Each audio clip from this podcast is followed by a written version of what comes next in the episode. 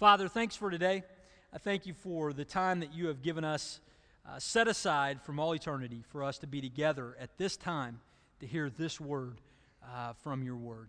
Father, I pray that uh, you would speak to us tonight through your word uh, so that we could understand more of who you are and so that we might trust you more in the midst of uncertainty.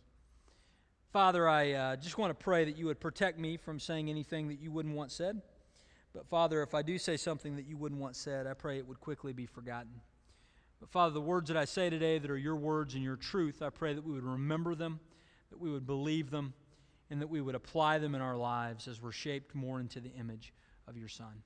We thank you. We pray these things in Jesus' name. Amen. Well, we heard a little bit earlier about Wonderfall and saw a visual representation of one part of Wonderfall, which is this incredible interactive Narnia adventure. But you know, another part of Wonderfall is what takes place in our gym. And the gym turns into kind of a midway of carnival games and uh, some other things, including uh, this one thing that's been a part of all of our Wonderfalls, which is this incredibly impressive slide. I mean, this is not um, the slide that was in your backyard growing up. This is a 30 foot tall, 20 some foot wide, uh, humongous slide that sits in the corner of our gym.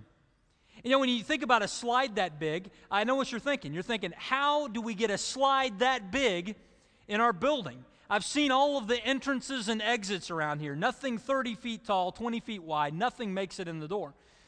Uh, but the answer to that is simple. This slide is a big balloon.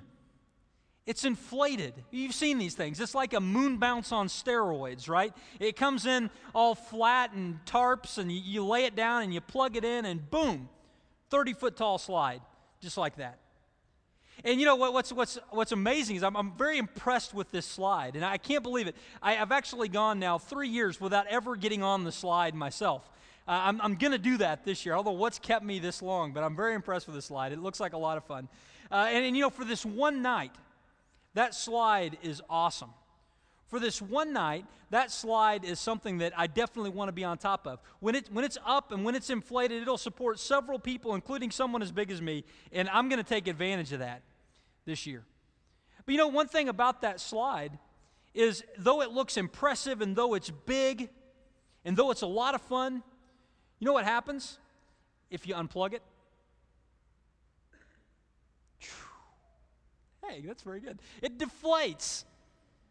It deflates. When, when, the power is flipped off to the slide, it goes from something impressive to a catastrophe. When the slide is plugged in, it's doing great, but when it's unplugged, when the power is removed, it collapses upon itself. Or if somebody were to take a pair of scissors and stick them in the side of this slide, the same thing would happen. Though the slide is impressive under certain circumstances and for one night, it can cause some problems if we try to base something uh, big on top of it. Let's just say, for instance, that your kids try to convince you to build your house on top of that slide. I mean, how much more fun could that be, right? You got a big inflated ladder that you can climb up there, you can slide down in the morning. It's very impressive. But you would never build your house on top of the slide. Why would you not build your house on top of the slide? Because just a, a power outage, and not that we ever have any of those at Wildwood, but a power outage or, or scissors to the side would cause everything to come crashing down. Things that are really important are not based upon inflatables. You know, when I think about our lives and in the world in which we live, I think there's a lot of inflatables that look good for a night and that seem to offer us some exciting opportunity to build our house upon them. Things that might look big and impressive at one point, but when the power gets flipped off, they deflate upon themselves.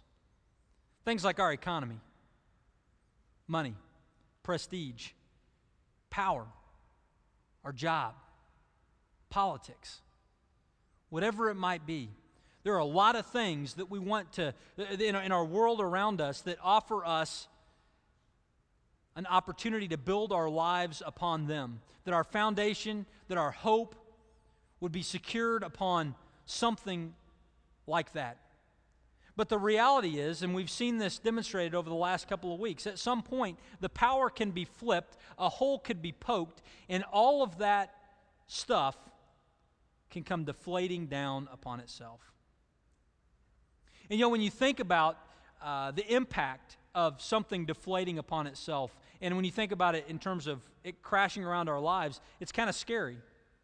It's something that, that produces uh, a reasonable amount of fear for us. It's, a, it's, it's something that is, that is big, it, causes, it occupies our mind, and it causes us to want to be afraid. But as Christians, God does not want us to be afraid. You see, Erwin McManus, who's a pastor in California, says this about fear. He says, Our fears define our limits. Our fears define our limits. In other words, if we're scared of heights, then we stay low. If we're scared of flying, then we drive. Our fears define our limits. And if we are afraid of the world in which we live, then we're going to build ourselves a box and say, God can't work there. We're going to build ourselves a box and say, I've got to fix this. Fears define our limits. And as Christians, when we look at the world that is deflating around us, of all the people on the planet, we should not be afraid. Because of all the people on the planet, God has given us something much more solid to base our lives upon than the economy or political system or whatever. God has given us the foundation of Himself in order for us to base our lives. And when we base our lives upon Him, then we don't have to be afraid as the world deflates around us. This morning, we're going to look at a psalm written by King David before he was king, Psalm 27. And in Psalm 27, uh, David, who was not yet king, uh, was very popular. And as David's popularity grew, the jealousy that he was experiencing from the king, Saul, also grew. And King Saul decided that he wanted to wipe David off of the map. And so he began pursuing him. And there were a lot of things that were going on in David's life that might have caused him to be fearful. There were a lot of front page issues in David's life that would have caused him to be afraid. But what David found in those moments was something not fear, but peace. And what we're going to see today as we look at God's word together in Psalm 27 is we're going to see that front page fear can actually be replaced by lasting peace. And we're going to see that by looking at David's words to us in Psalm 27. So if you got a Bible, open up to Psalm 27. We're going to see three things from Psalm 27.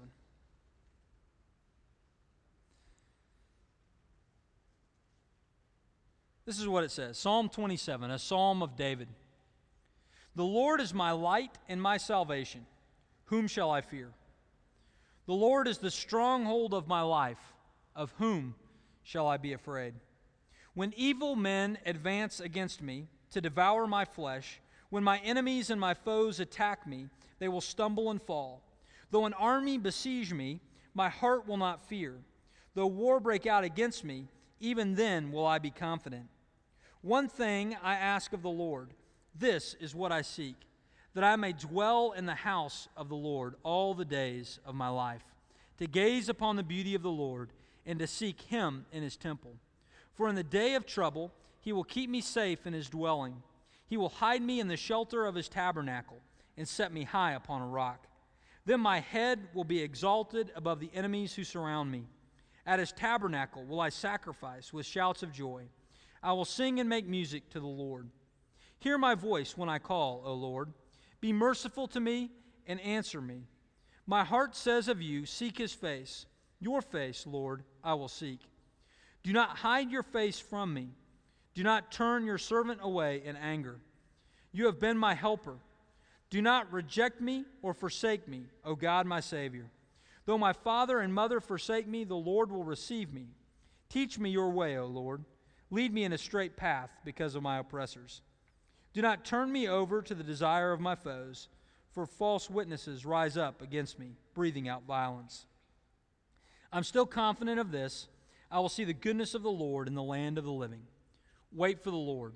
Be strong and take heart, and wait for the Lord. And in Psalm 27, I think that we're going to see three different things. Three things that will help us in these uncertain times that we live in. The first thing that I want us to see is this that there are front page issues that prompt us to fear. Front page issues prompt our fears. And we see this really in the, the first couple of three verses of Psalm 27. See, when, when David begins Psalm 27, he says, The Lord is my light and my salvation. Whom shall I fear? Notice that David is speaking in the first person here. What he's getting ready to talk about is not just some out there truth, but something that is important to him his life, his salvation. He will not be afraid. He's speaking in the first person there. Uh, this is something that is critical for him. And so when you think about this is something that is important for David, uh, the question is what is it that was happening in David's life that would have him talking about fear? In, in verse 1, he says, Of whom shall I be afraid? Whom shall I fear? There's something going on in David's life that is producing the opportunity for him to be afraid. Now, he's resisting that, but there's something going on that's making him think about fear. Well, what is that? Well, verses 2 and 3 in verse 12 help give us an idea of what that is. In verse 2, one of the front page issues that's going on in David's life that could cause him to be afraid was that he says, When evil men advance against me to devour my flesh, when my enemies and my foes attack me, they will stumble and fall. See, there were some evil men who were out to get David. There were some evil men. King Saul wanted to kill him. He wanted to devour him. He wanted to wipe him off the map because David was receiving more praise than Saul, and Saul couldn't handle it, and he wanted to get rid of him. There was an, an, evil man and, and people around him that were out to get David. That certainly would be something for us to be fearful of. It had gotten David on the run. It was a front page issue from his life. There were these evil men against him. Uh, verse 3 tells us that though an army besiege me, my heart will not fear. Though war break out against me, even then will I be confident. You see, Saul was the king. When he got mad at you, he didn't just come by himself, he could come with his army. And Saul and his army are pursuing David to try to wipe him off of the map. This is a front page issue. Uh, evil men were out to get him, and they were bringing an army with them. This is something that could have prompted David to fear. Uh, verse 12 tells us Do not turn me over to the desire of my foes, for false witnesses rise up against me, breathing out violence. In other words, there were people who were telling lies against David to try to hand him over to Saul. There were those who were trying to trick David so that they could hand him over to Saul and gain the king's favor. See, David was in a situation that would have been very easy for him to be fearful. Evil men and armies and false witnesses were the front page issues of his life. David could have been afraid in those things, but he wasn't. But the question for us is what are the front page issues in our lives that might tempt us to be afraid? For David, it was obvious in this circumstance. But what are they for us? You know, when you think about us individually, uh, even as we prayed earlier, there are many different issues that are front page issues for you. Right? And some of the personal things, might, there might be a, a, relationship that has gone south, and maybe you feel like there's an, someone out to get you. Maybe there's a lawsuit that you're facing in your, in your business or in your personal life, or, or, or maybe there's a health issue that you just got diagnosed in this last week whatever it is, there's a lot of things that we, we might be tempted to be afraid of in the world in which we live on a personal level. But just in the last month or so, there's also a lot of things on a corporate level that might want to tempt us to be fearful. Uh, things like our economy. Yeah, I, I don't know if you're like me, but if you're like me, then you've a couple of times a day for the last week just watched the stock market fall. Now, what's interesting about that is that I wasn't watching it fall because I had a lot personally invested in it. Uh, it's not like I had a big portfolio that I was watching crash.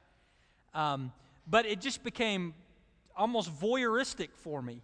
Just, you know, I'd pop over there and just go, holy cow. And somebody in the office would go, what are you talking about? Another 300 points.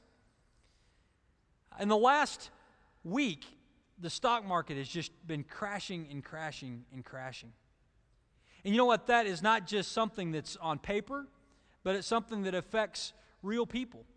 You know, my, uh, my father is retirement age now, and he's living on investment income, and he just saw a major hit there. Uh, maybe for you, it's watching a 401k that you thought looked great uh, disappear. Uh, maybe it's your company is experiencing major losses at a time like this, and you wonder if they're going to have to begin laying off people, or maybe they've already begun a process like that.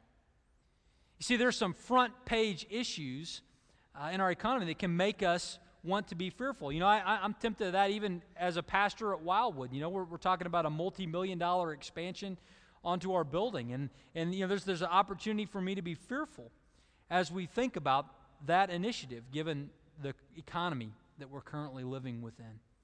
See, there are some front page issues, one of which is the economy that could tempt us to fear. Uh, another one is uh, politics. The political situation is something that might tempt us to be afraid. And one of the things that happens in election year is you pay attention to the news more. If, if you're like me, I, I, pay attention to the news more in the last two months than in all of the rest of this year combined. And you know, when you, when you pay attention to the news and the way that news is reported now, a lot of times it's within the context of talk shows and, and radio or whatever. But all of those programs um, exist to some degree to make you afraid. We ought to be afraid if this person wins because it could be really terrible for us. And somebody else says, you got to be afraid if this person wins because it could be very terrible for us. You know, the, the political process is something that can cause us to be fearful. We can begin to worry and to wonder what's going to happen after the November election. It's another one of the front page issues that's going on. Another one is just a front page issue is just the area of of national defense or, or, or terrorism. There's a lot of things that, that, that, tempt us to be fearful. And you know, that, that issue is somewhat taken a little bit of a back seat for some. Certainly not if you work within the military community, is it taken a back seat. But uh, for others, the, the economy may have trumped it recently. But there are things going on in the world that can make you fearful. You know, just a few weeks ago, my wife uh, visited a friend of ours who's a missionary in North Africa. And just while she was gone, um, I, you know, I'm, I'm, beginning to pay attention more while she's gone to some of the world events that are happening in the area where she was. And, you know, there are tourists who are kidnapped and held for ransom in Egypt. And there's a hotel that blows up in Pakistan. And there's an embassy that's bombed in Yemen. And that's just in the 10 weeks uh, that she was gone. The, the Department of State issued a heightened security level warning for a country that neighbored uh, where Kimberly was. And, you know, there, there's a lot of things that are going on in our world like that related to defense and security uh, that tempt us to be afraid. There's a lot of front page issues, and those are just some of them. But front page issues that tempt us to be afraid. But David was somehow able, in the midst of the front page issues of his life, to have peace. And David found peace. Really, this is the second thing I want us to see from Psalm 27. David found his peace not by looking at the front page, but by focusing on the Lord. See, focusing on the Lord provides our peace. Focusing on the Lord provides our peace. Uh, David found that. Uh, look at what David says, uh, beginning in verse, in, in verse 1 says, The Lord is my light and my salvation. Whom shall I fear? The Lord is the stronghold of my life. In a sense, David takes the front page and all the front page issues of his life, and he writes a new headline over the top of it. The new headline reads, The Lord is my light and my salvation. His life is going to be defined, he's going to have his focus on something other than the uncertainties of his world and those who are out to get him. He's going to take his focus off those things and he's going to focus on the Lord. And as he focuses on the Lord and the salvation that he offers him, the forgiveness that he offers him, the, the light and the truth that he offers him, as he focuses on those things, he finds peace. And, and, as David mentions this by way of a headline by saying, The Lord is my light and my salvation, uh, David goes further and gives us several characteristics, several things about the Lord that specifically gave him reason for hope in the midst of uncertainty as he focused on him. What were some of those things? Uh, beginning in verse 4, he says this He says, One thing I ask of the Lord, and this is what I seek, that I may dwell in the house of the Lord all the days of my life. See, one of the things as David focused on the Lord that gave him reason for confidence was that he believed that there was a, a dwelling, a place where God was, that one day he might be able to be. That gave him incredible hope. At this point, David had no house, David was on the run. But he believed that one day he would be with the Lord himself, and that gave him a cause for great hope. And this thing that David hoped for in Psalm 27 is the very thing that Christ promises to all of us who follow him in John 14. In John 14, Jesus says this He says, Do not let your hearts be troubled. Trust in God, trust also in me. In my Father's house are many rooms. If it were not so, I would have told you. I am going there to prepare a place for you. And if I go and prepare a place for you, I will come back and take you to be with me, that you also may be where I am. What Jesus was promising and what David was, was hoping for was a time when God would be so close that we would be in the same dwelling with Him. That one day we would be in the Father's house and there would be an eternal dwelling with God in a place. That was something, as David focused on the Lord, gave him comfort, and it's something that ought to give us comfort as well. Let me put it in another way. You know, right now, one of the things that's driving our, our fears is a housing crisis. Maybe you are either on the verge or have already had your home foreclosed. Uh, certainly, this is a greater problem on the coast, but it's something that could be here. Maybe your interest rates are going to double or triple in, in, in short order, and you're wondering how you're going to make those payments. We have a housing crisis right now. And if we focus on that, it can make us fearful. But one of the things that I think God wants us to see is that eternity does not hold a housing crisis for those that know the Lord. In the Father's house are many rooms. And He is going there to prepare a place, to prepare a room for us, that where He is, we may also be. Eternity holds no housing crisis for those who are in Christ. And in the midst of front page issues that might tempt us to be fearful, we can take comfort in that. He goes on. He says, to gaze upon the beauty of the Lord and to seek him in his temple. The end of verse 4. One of the things that, as David focused on the Lord that gave him peace, was focusing on the Lord reminded him that the Lord was, was beautiful. We live in an ugly world. We live in a world that's got lots of warts and problems and pain. But our God is a beautiful God. His grace and His love and His truth and His mercy. He's beautiful. In the midst of a world that is ugly, we need only look to God to find something beautiful to gaze at. And in the midst of the front page issues that might have prompted David to fear,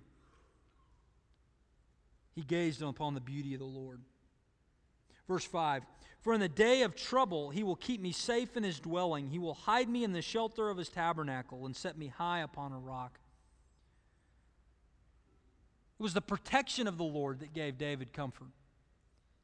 God was not just beautiful, but he was offering protection. He was his stronghold, his safe place in the midst of difficulty and adversity in the world. David knew that he could run to the Lord and be protected. There was no terrorist who could take out his soul. There was no evil king who could stamp him out from the presence of the Lord. He could run to God and find protection on the things that mattered most. And when we turn from the front page to the Lord, we get reminded of that. Verse 6 Then my head will be exalted above the enemies who surround me. At his tabernacle I will sacrifice with shouts of joy. I will sing and make music to the Lord. David is encouraged as he gazes upon the Lord that God is a God of justice, that one day he'll make things right, that though there might be inequity right now, that there won't be forever. Uh, one of the things that you might have heard a politician say in the last week, one of the things that uh, you might have heard on a talk show or something is we got to go get these guys. We got to go get these guys who have driven our economy to a certain spot. And, and we might be afraid that they might that, that justice might not ever come in this world. But the reality is, when we gaze away from the front page and gaze towards the Lord, we know that God is just. That there's not a time or a place or a way that God will not allow things to be right in the end. You see, when we have these front page issues that cause us to fear, we, we get peace not by trying to fix the front page. We get peace by focusing on the Lord instead. When we focus on the Lord, we find a lasting peace. Because the Lord is our firm foundation. He will not deflate, He will not get voted out of office or fail to get voted into office. He will not crash. He will not lose. He cannot be defeated. Our Lord is beautiful, and there is none like him. And so we can look to Him and anchor our lives to Him and build our lives on the foundation of Him and gaze at Him in times of uncertainty because He will not be moved. And when we turn away from the front page and towards Him, then peace replaces our fear. That's what David found. That's what we can find as well. So there's three things that we're going to see here. Part of it deals with the front page issues that produce our fear. Part of it deals with focusing on the Lord, leads us to peace. The third thing, though, is simply this that the peace path is lit for us in Psalm 27. The peace path is lit for us in Psalm 27. You see, in, in, in Psalm 27, David does more than just gaze upon the Lord, but he helps instruct us on the faith steps, the things we should believe in and embrace and live in light of, so that the peace of God might rule over our hearts just as it did David's. Uh, the very first thing that is on this peace path is that we need to take our concerns to Him. Verses 7 and 8 say it this way David says, Hear my voice when I call, O Lord. Be merciful to me and answer me. My heart says of you, Seek His face. Your face, Lord, I will seek. You see, the path to peace for David as he turned to the Lord meant he needed to bring the issues of his life before the Lord in prayer. As David brought those issues that he was dealing with before the Lord in prayer, he found the peace of God. You know, one thing that happens to us many times as we go through adversity is we begin to think that when we experience adversity, that God is either absent or he's angry. That God is either absent from us, that he has taken a vacation, that he's turned his back on us, or that he's angry. One of the things that happens when we go before the Lord in prayer is that we're reminded that He's not absent, that He's with us, and that He wants to work in and through our lives to reveal His purposes. We need to remember to take our concerns to Him. I don't know if you have someone in your life that, that when you don't talk to them, you can begin to build a case about how your relationship's not right, about how they must be thinking this about you or whatever. I don't know if you have someone in your life that the more distant you are from them, you can build a case that there are real problems there. But the more you talk to them, you realize, you know what? Things are okay. Things are okay. I'm just creating a strange scenario in my mind. Things are okay. You know, when you uh, think about our relationship with God, it's very similar to that. If we don't talk to the Lord, we can begin to build a case that God is against us. But when we talk to Him and when we share with Him our concerns, He receives them and exchanges them for His peace. A second thing on this path to peace is that we need to remember that God will not leave us. We need to remember that God will not leave us. Verses 9 and 10. Do not hide your face from me. Do not turn your servant away in anger. You have been my helper. Do not reject me or forsake me, O God, my Savior. Though my father and mother forsake me, the Lord will receive me.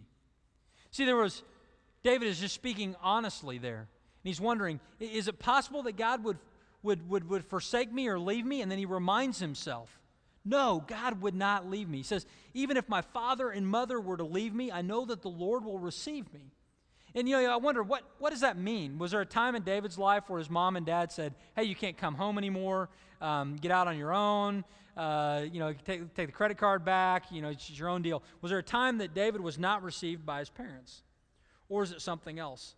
You know, I think that really what this what is happening here is that uh, you know the who who is most likely to receive you your father and mother, right? I mean, you think about the phrase, we, we say it in our culture all the time it's a face only a mother would love, right? Um, you know, if, if somebody is, is, is in figure skating in the Olympics and, and they do a terrible performance, but they get incredibly high scores, you go, oh, it must have been their mom and dad who were giving them those scores, right? I mean, we, we think about this. David's saying, the people who are most likely to receive me are my mother and dad. But even in the hypothetical scenario where they would cut me off, I know that God would not do that. David answers his own question. He's reminded that God will not abandon us. And in the midst of our uncertainty, we need to remember that God will not abandon us. God is with us all the time. We need to remember that. Another part is to seek his path. Verse 11 says this Teach me your way, O Lord. Lead me in a straight path because of my oppressors. In that sense, David is saying, God, I want your plan for me, if I'm going to turn to you and run to you in the midst of this difficulty, then I also need to be willing to seek out your truth and to, and to obey it on the back end.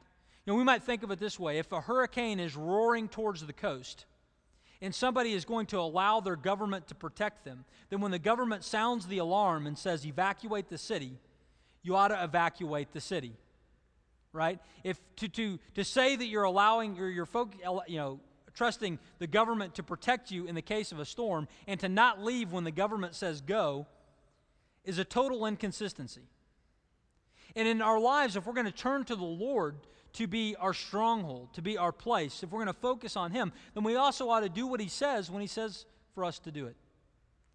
And when we end up in these times of uncertainty, we ought to be looking into God's Word and see is there anything that God's Word tells me about the circumstance or situation in which I find myself? Is there anything that God's Word tells me about uh, finances? And is there anything God wants me to teach me about the way that I handle my personal finances? Is there anything that, that God wants to teach me about uh, what I'm basing my life on or anything like that? To, to check His Word at times like this, to seek His path. Uh, another one, to, to believe that God is at work.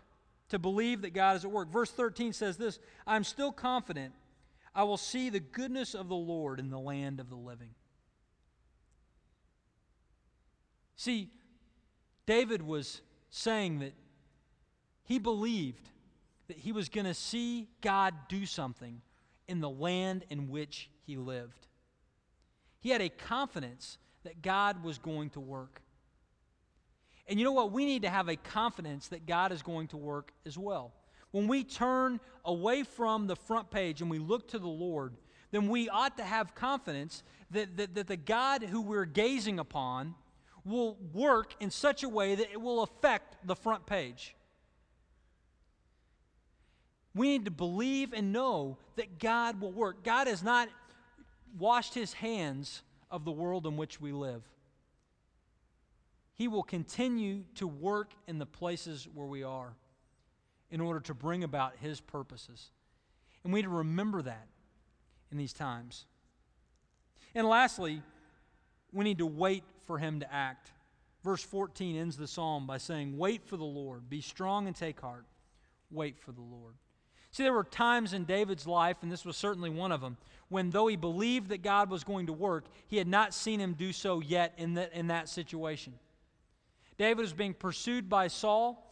The army was coming around him. People were lying about him and turning him over to the hands of Saul and causing all kinds of problems.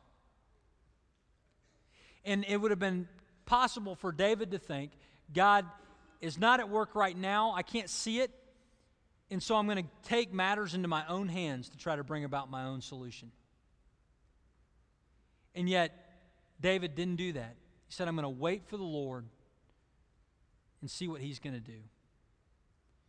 You know, it's one thing when we're in church here on Sunday and we say, you know what, God, I am going to trust you with this economy thing.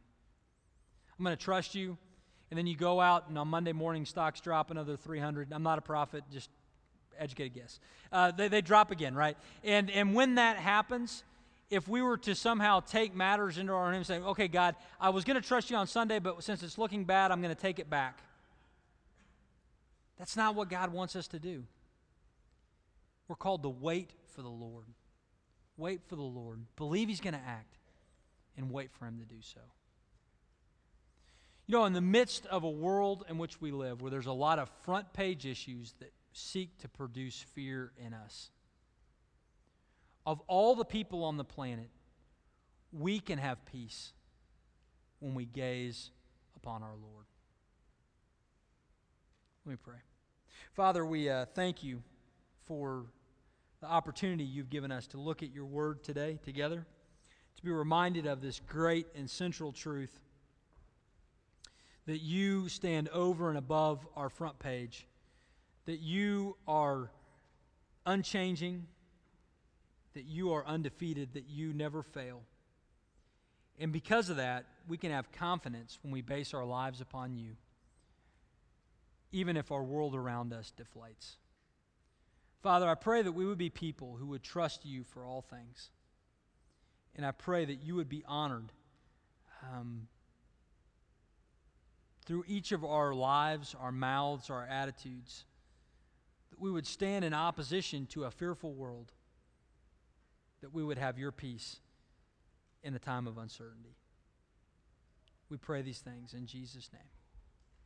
Amen.